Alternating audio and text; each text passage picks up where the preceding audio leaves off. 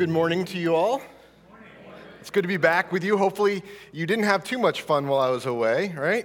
No, no, no fun, no fun. Good. That makes me loved, feel loved anyway.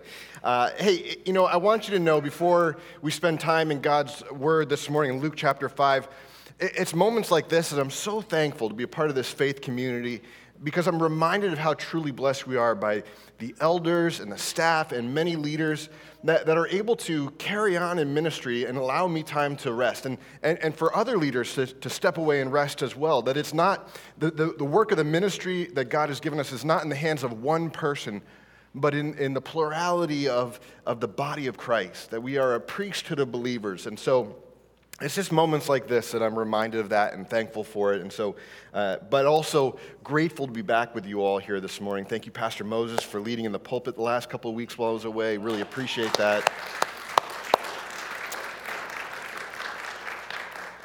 So, this morning, we're going to be closing out our sermon series we're calling Staycation, which is the first of two sermon series that we're going to be going through this summer. And, and it's all about letting others in on this gift that you found of uh, the life transforming gift of Jesus, right?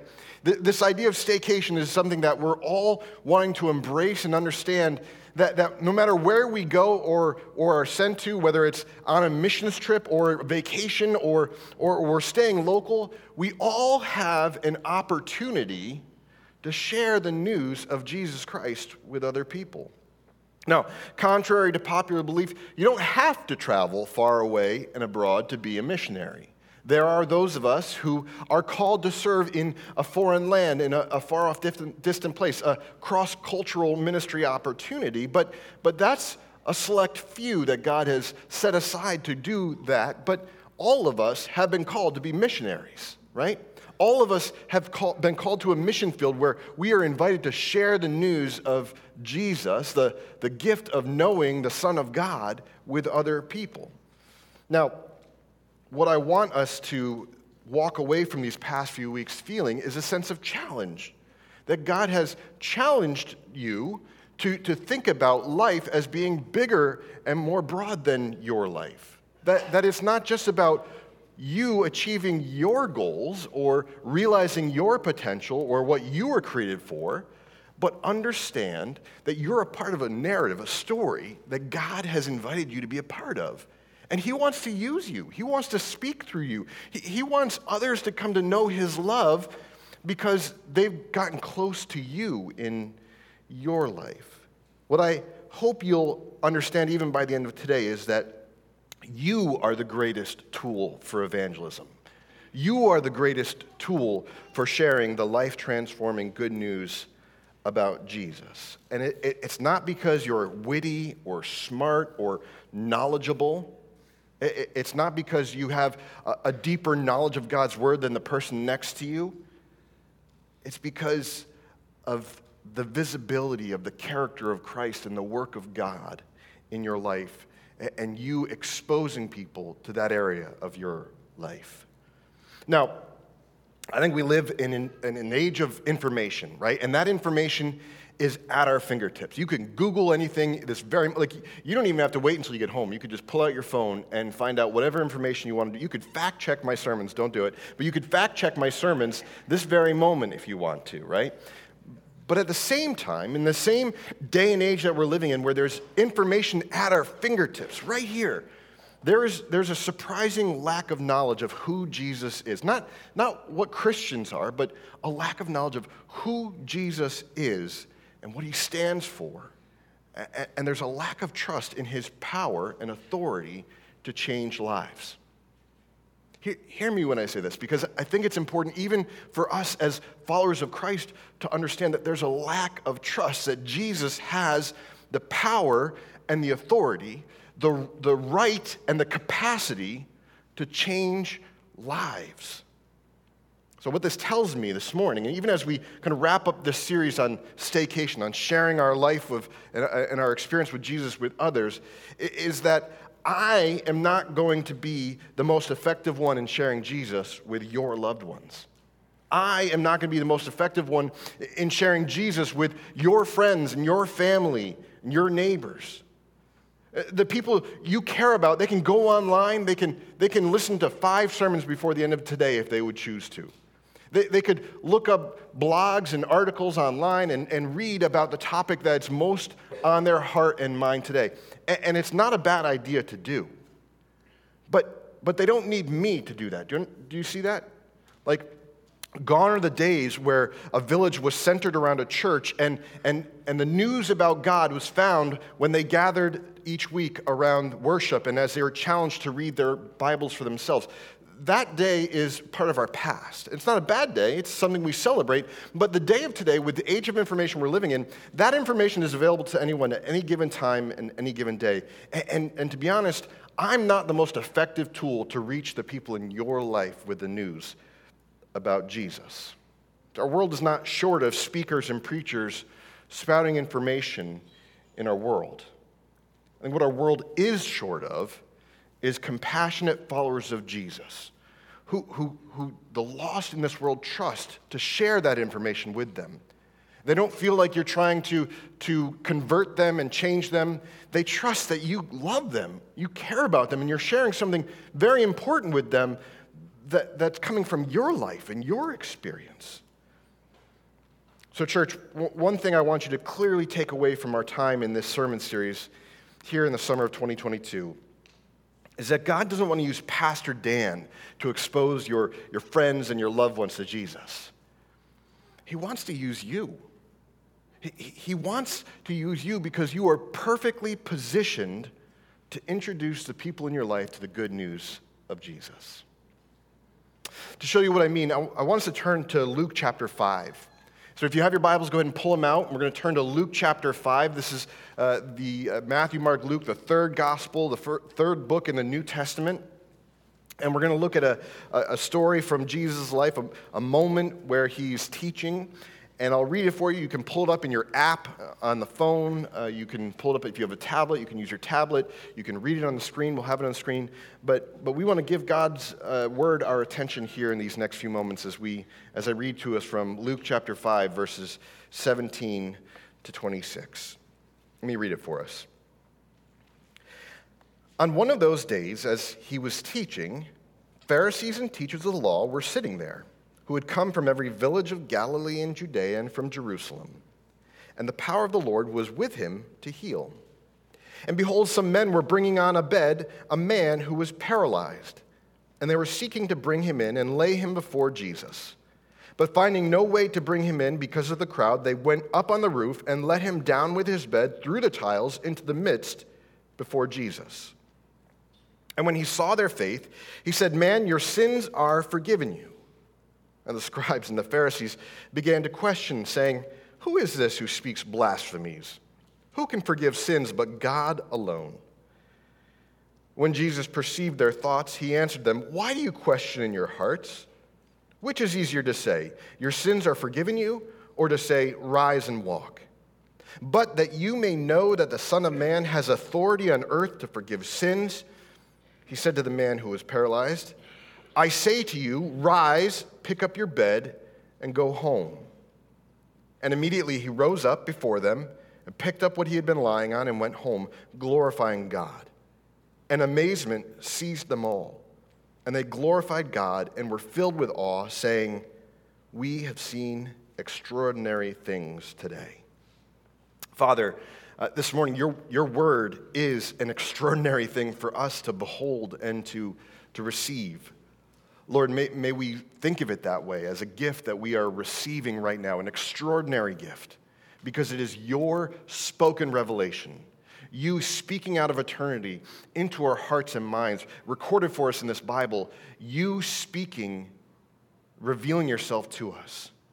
So, Lord, give us ears to hear, hearts to embrace, minds to comprehend what you are saying, and give us the courage to live Uh, in response with faith. Thank you, Father, for your word. May it transform us today, right now, in this moment, by the power of your Holy Spirit. We pray in Jesus' name. Amen.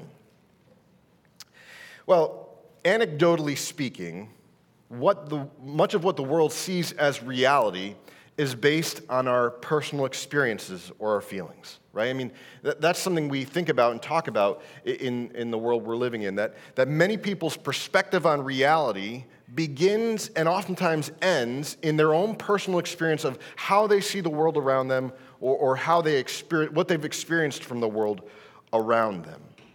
For example, when we read this passage, you're going to expect me, you might expect me, to talk about how sharing Jesus with your loved ones is like being this paralyzed man's friends who go so far as to remove tiles from a roof and lower him down into a crowded house so that he could be in front of Jesus. But not everything is as it appears. I'm not denying that this world is made up of multiple viewpoints, right? I, I, know that, that, that many of us can look at a situation and see it from different perspectives and different angles and have different thoughts or experiences with it. It's possible for me to hold up a coin and one person say that they see heads and another person look at the coin and say they see tails, but that doesn't change the fact that objectively speaking, they're both looking at a coin, right? But when people say things like, I've got to speak my truth, or what they're really saying is that, that their preferred way of experiencing the world around them is their truth. They don't see a penny, they see a one sided copper picture of Abraham Lincoln, right? Now, in some ways, the world that Jesus was living in was really no different than the world of today. Yeah, there are cultural differences, there are things of uh, progress of technology and things like that that are different, but, but in some ways, the, the, the, the makeup of, of the society was no different than today. It was possible to be looking at a situation and, and, and to think that you were right and doing some good, but in reality, in actuality, the people were missing the mark on reality. They were missing the mark on, on truth. Here in Luke chapter 5, a man who is paralyzed is brought by his friends to be laid at Jesus' feet because they'd heard of Jesus' popularity. They'd heard of what Jesus could do. They'd, they'd heard the news about this man from Nazareth, and, and they said, You know what? Our friend needs healing. Let's bring him to this man. He's got an ability to heal diseases. But what they learn in bringing this, their friend to Jesus is that this man's greatest need isn't the healing of his physical paralysis, but the healing of his heart from sin. Not everything is as it appears to be. Now, church, I, I don't know your friends or your neighbors or your loved ones like you do. I don't know them personally, but, but here's the one thing that I can tell you. Their greatest need is not self actualization or, or, or, physical healing or relational restoration. They may have that as a need, but it's not their greatest need. Their greatest need my greatest need is spiritual healing that comes through God forgiving me. Though our, our, our, physical and emotional pain and suffering feel overwhelming, they're really not our greatest needs. Now, church, I, I want you to hear me when I say this because I know that that may sound insensitive. But please understand that it's not insensitive. Uh, it's not to disregard our, our needs, our emotional and physical needs. In fact, oftentimes, those are the, the, the, doorway into which we realize God wants to work in our hearts. But it's still not our greatest need. Our spiritual brokenness is. And the two are not necessarily connected. See, in those days, there was this popular belief that if a person was physically ill or, or, or, or broken, then it was because of some spiritual sin in their life, that, that it was a cause and effect relationship, and it's not necessarily true. To say that, that it was true, to say that our ailments are caused by our sin would be a little bit of a heresy. Theologically speaking, we can say that yes, all illness and sickness and death finds its roots in the original sin, but to say that my, my uh, color blindness is because of some sin that I did when I was a little boy would be heresy. It would be untrue, right? In fact, Jesus addresses this false teaching in John chapter 9 when his disciples ask him about why this blind man was born blind. And, and, and he says this. He says, or they ask him, Rabbi, who sinned that this man was born blind? And Jesus replies to him. You know he says? He says, it was not that this man was born, uh, not that this man or nor his parents that sinned, but that the work of God might be displayed in him. So, church, what I hope you see here is that when we come across someone who's hurting and, and broken or sick and in need, it's not necessarily because of some sin that, that, that, they've, that they've committed or an offense against God that, that's caused them to be this way. And, and, even more so, more importantly, because we need to understand that no amount of physical healing will actually make things better for them. Because that's not where the issue lies. The issue lies within their heart, deep within their soul. When we come across someone who's hurting and broken and, and sick and in need, it's important that we recognize that their true pain resides deep within our soul, within their soul, which we can't touch by our good deeds or our, our, our thoughtful uh, words and gifts. Take another look at Luke chapter 5, verses 18 to 20 with me. Behold, some men were bringing on a bed a man who was paralyzed, and they were seeking to bring him in and lay him before Jesus. But finding no way to bring him in because of the crowd, they went up on the roof and let him down on his bed through the tiles into the midst before Jesus. And when he saw their faith, he said, Man, your sins are forgiven you. Now, I have to admit that if I were in the shoes of this man's friends, I might be a bit confused and even a little frustrated, right? I mean, after carrying this man on a, on a bed, after caring for him and, and having compassion for him, carrying him on this bed to the roof of the house, after digging through the, the clay and removing the, the, the, the, the, the woven tiles from the roof and then lowering him into the midst and dealing with all that, to hear Jesus say, you know, your sins are forgiven. That's not what I'm expecting. I would think I, would want to hear when Jesus got, or when the man got to the floor and Jesus saw him, I'd want to hear, rise up and walk. Is that what they hear? No. They hear Jesus say, your sins are forgiven you. Jesus, that's great and all, but you're missing the point. This man, he can't move. What, is, what good does it do him to move, or what good does it do to heal his, his sins if, if the man can't move? That's what he needs, right? See, here's the, here's the point. We all want to be part of healing someone who's in pain. We, we all have compassion for that person who, who, who's dealing with this deep depression or, or, or homelessness or sickness or, or ailment. We all want to make that pain go away. Husbands, you know that when your wife comes to you and, and, starts to talk to you about something that's going on in their lives, you, you, you want to fix the problem. They want someone to listen to you, you want to fix the problem. There's not, it's not bad that you want to do that. But fixing the problem in that moment is not what they want or need, right? They want someone to listen to them. Similarly, w- with this man bringing him to Jesus, they, they think that what is needed is to heal this man's paralysis, but all the physical healing in the world will not actually make this man's pain go away. See, the truth that needs to be more widely embraced in our day and age is the truth that says the state of your soul is more important than the state of your physical being. Right? That, that our physical bodies are not what's most important in this world. They're important. Please don't hear me say that caring for the, the, the, the, bodies that God has given us and caring for the, the pain of those we love and, and, and know is not important. I'm not saying that. But I am saying I think that what's being missed in, in our lives and in this world is that there's a greater need, a more important need. The state of our soul is more important than the state of our physical beings. In Matthew chapter 10, Jesus teaches his followers not to fear those who can kill the body but cannot kill the soul. He says, rather, fear him who can destroy both body and soul in hell. See, as amazing as these friends were for this man, and they were, to be so concerned for his physical well being and, and healing, they were missing the point because the most important thing to be addressed was not the man's body, but the man's soul. Now, I cannot encourage you enough when it comes to your personal ministry, when it comes to the loved ones in your life, the friends, the neighbors, the coworkers, the, the family members, to pray for those people that God has placed in your life.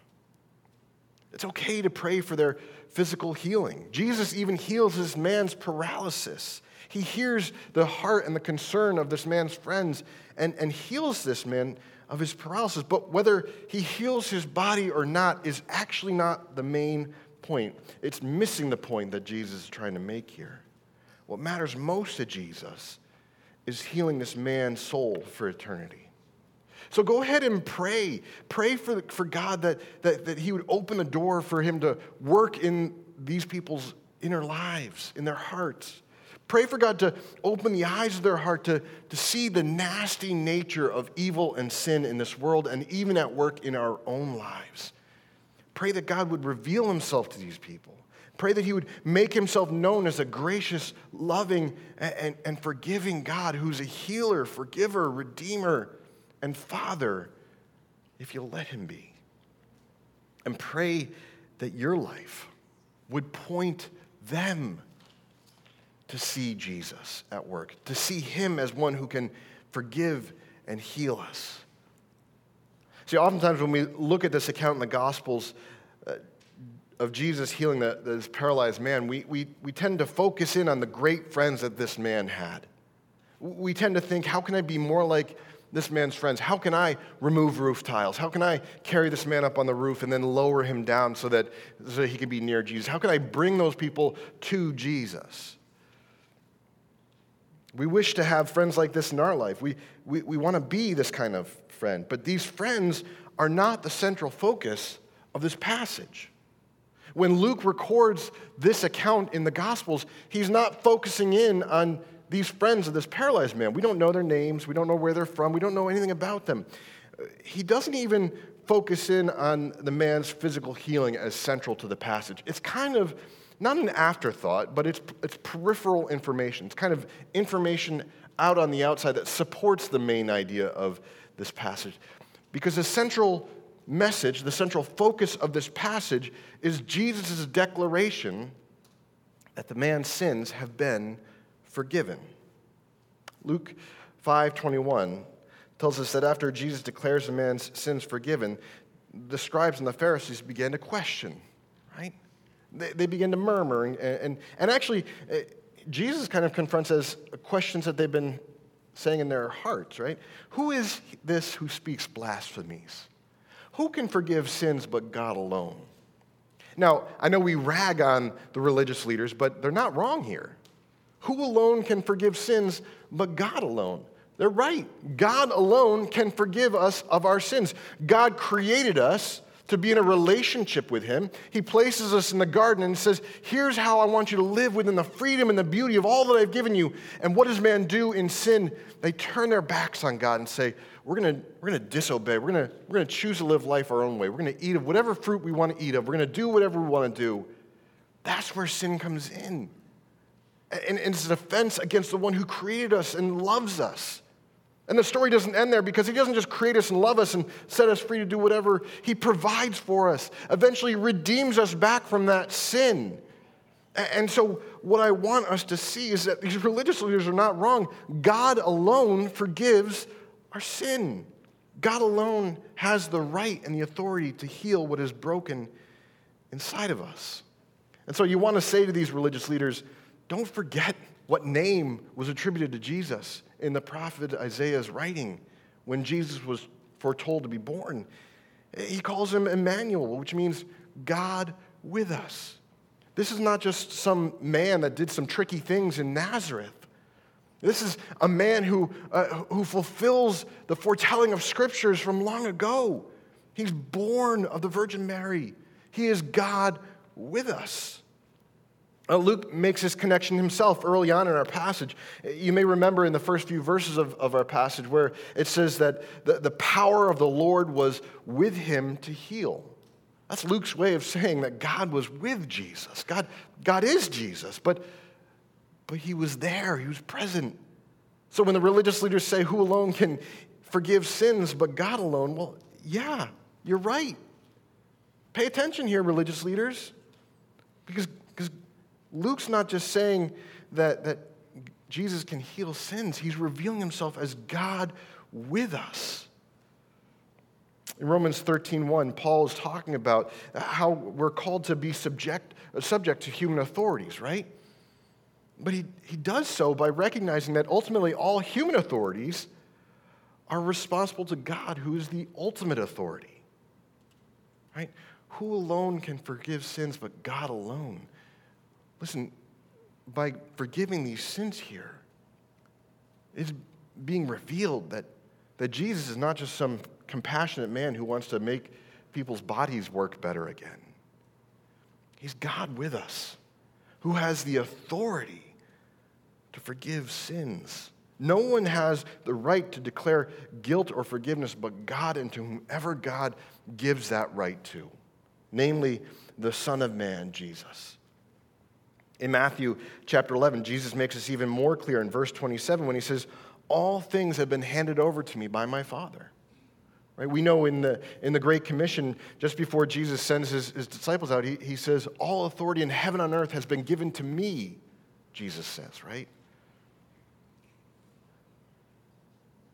Jesus has been given the right to forgive sins, to address the more important issue at work. He's been given authority by God to heal the deepest places of our hearts through forgiving us of our sins. And, church, please know that when you think of the people in your life that you love and you want their li- you, you see the decisions that they're making, the, the things they're going through, and you want them to make better decisions. You want their life to be better. There is nothing you can do to turn their life around. You can only long for and pray that they would become aware of their deep need, deep within, for Jesus, and that they would have a heart that is humble and receptive to welcoming men, to, to, to forgive the, him, to forgive them of, his, of their sins. But where the, the Pharisees were so concerned with Jesus having authority to do to, to forgive this man's sins like he said he was, this man and his friends were more concerned about whether or not Jesus had the ability, the capacity, the, the power to do what he said he would do. Look at verses 22 to 23 of Luke 5. When Jesus perceived their thoughts, he answered them Why do you question your hearts? Which is easier to say, your sins are forgiven you, or to say, rise and walk. Now, honestly, to say, you could say either of these, right? They're both easy to say. One's more difficult to prove than the other, but you can say both pretty easily. It's easy to say whatever you want. I could say I could run a, a, a four minute mile. I can't prove that I can run a four minute mile, right? It's not so easy to back up our words with action. Jesus could say your sins are forgiven, but the problem was that, that tangibly speaking, in, in front of the crowds, there wasn't necessarily a way for him to prove it, right? Jesus could also tell a paralyzed man, rise and walk, and we'd shortly be able to tell if he was telling the truth or not, if he actually had the ability to heal this man of his physical paralysis. He would either, this man would either rise and walk and prove Jesus to have the ability to heal uh, to, to be physically healed, or he wouldn't, and Jesus would be found to be a liar, right? See, what Jesus was most concerned with was people walking away from this situation believing that he not only had the right to forgive sins, but he also had the power, uh, the ability, the capacity to do what he said he did to, to forgive this man of his sins. And he proves it by exercising the power to heal a man's body. Luke 5:24 says, "But that you may know that the Son of Man has authority on earth to forgive sins." He said to the man who was paralyzed, "I say to you, rise, pick up your bed, and go home." So I think we've all met that person in our life that talks a big game, right? We've all met that person who likes to tell tall tales, that, that, that talk about catching that, you know, that huge fish or, or, or, you know, how they're the best at doing something. But when you ask them to prove it, they've always got an excuse. You know, oh, I didn't, I didn't properly stretch today, so I'm not going to be able to run that four minute mile today, but you know, maybe another day. Or I, I just ate a big meal, and, and so I can't, I can't run without getting a cramp. But, but this was not Jesus, right?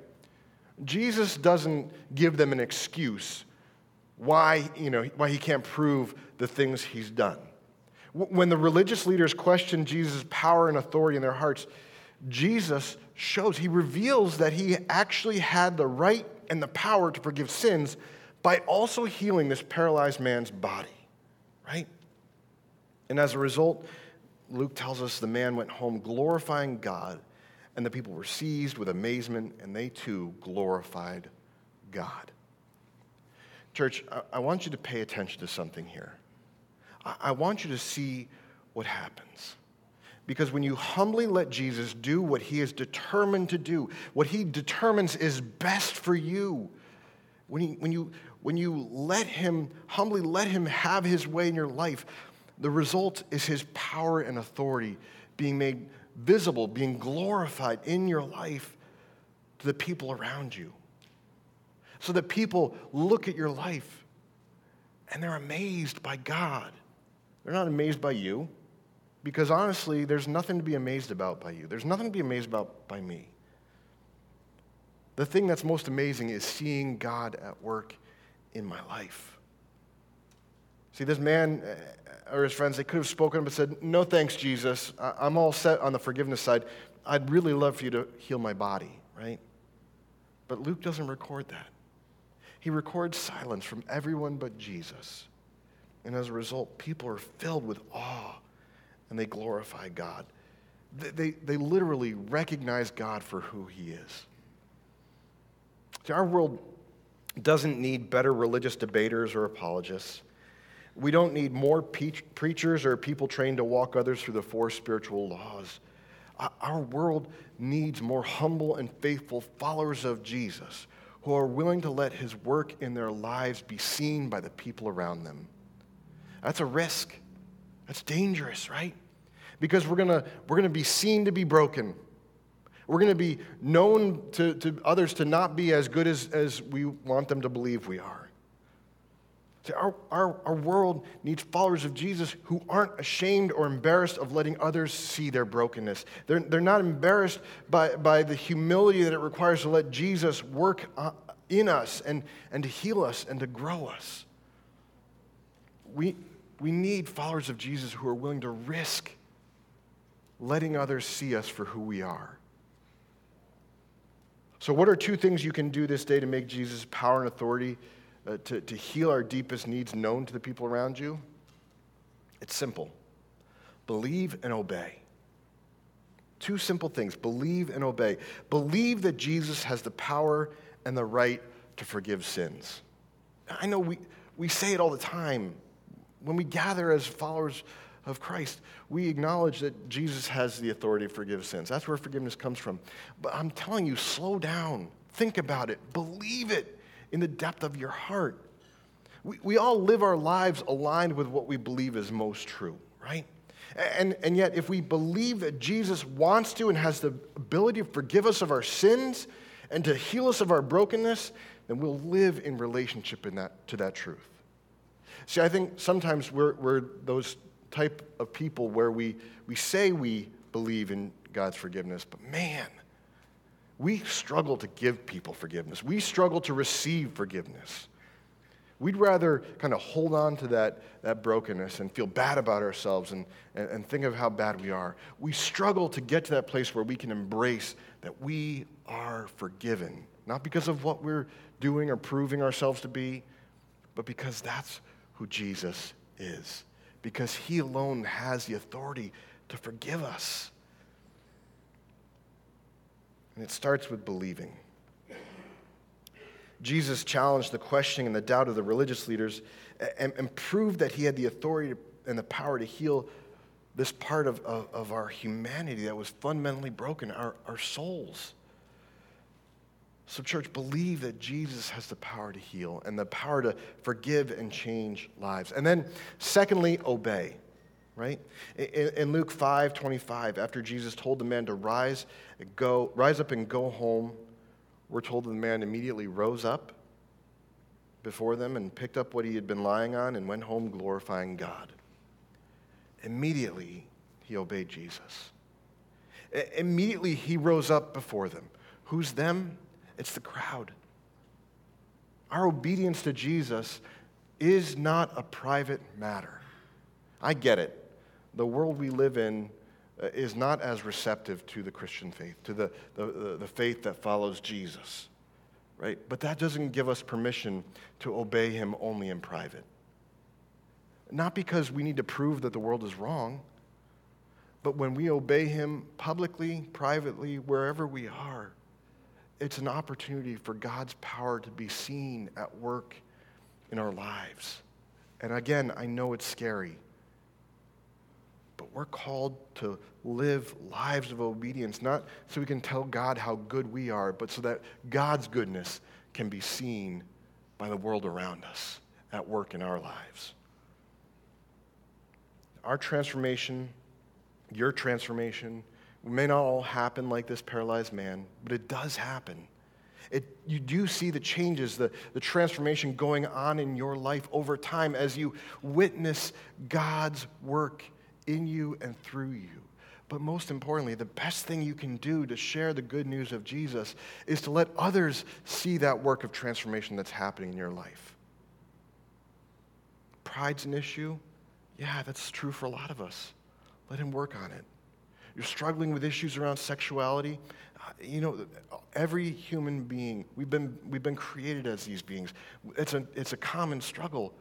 Don't pretend. I'm not saying we have to plaster it on a billboard on the highway, but, but there are people that are close to you in your life that need to know that you are someone who is not perfect, but you're a broken person. And, and, and there's a God who loves you, who, whether or not you want to believe it or not, He forgives you you'll embrace that forgiveness. So, church, the greatest tool for our evangelism is not a new class or a new study or a new way of being, it's your own life. So, so stop trying to keep up the facade that you're a good Christian and, and humbly embrace the work that God is doing in you, right? Believe Jesus has the authority and the power to forgive our inmost broken uh, sins, our, our, our brokenness, and obey Him as He invites you into this new life of following Him obediently as His redeemed people. Don't do it privately. There are people in your life that need to see who Jesus is, His gracious, redeeming love. But they're not going to see it because Pastor Dan talked about it from the pulpit. They're going to see it because you allowed them to see Jesus' work in your life. They were allowed to see your belief that Jesus has the authority to forgive you of your sins. They're going to see that, that you uh, are living in obedience to Jesus. And as a result, they're going to see what Jesus can do in this world because they're, they're seeing it at work in your life. So, as we close, I, I want to challenge you with this thought. The best way for you to minister to the people you love and to share the good news of Jesus with them is not to carry them up on a roof, remove the roof tiles, and lower them down in front of Jesus. The best way for you to share the good news of Jesus is not to bring people to Jesus. Maybe the best way for you to minister to the people you love is to be like this man who was paralyzed. To believe that Jesus has the authority and the ability to forgive you of your sins and to, to live in obedience to him in such a way that they see the power and the, the awesomeness of God, the grace and the love of God, that they'll be filled with awe and they too will glorify God. Let me pray.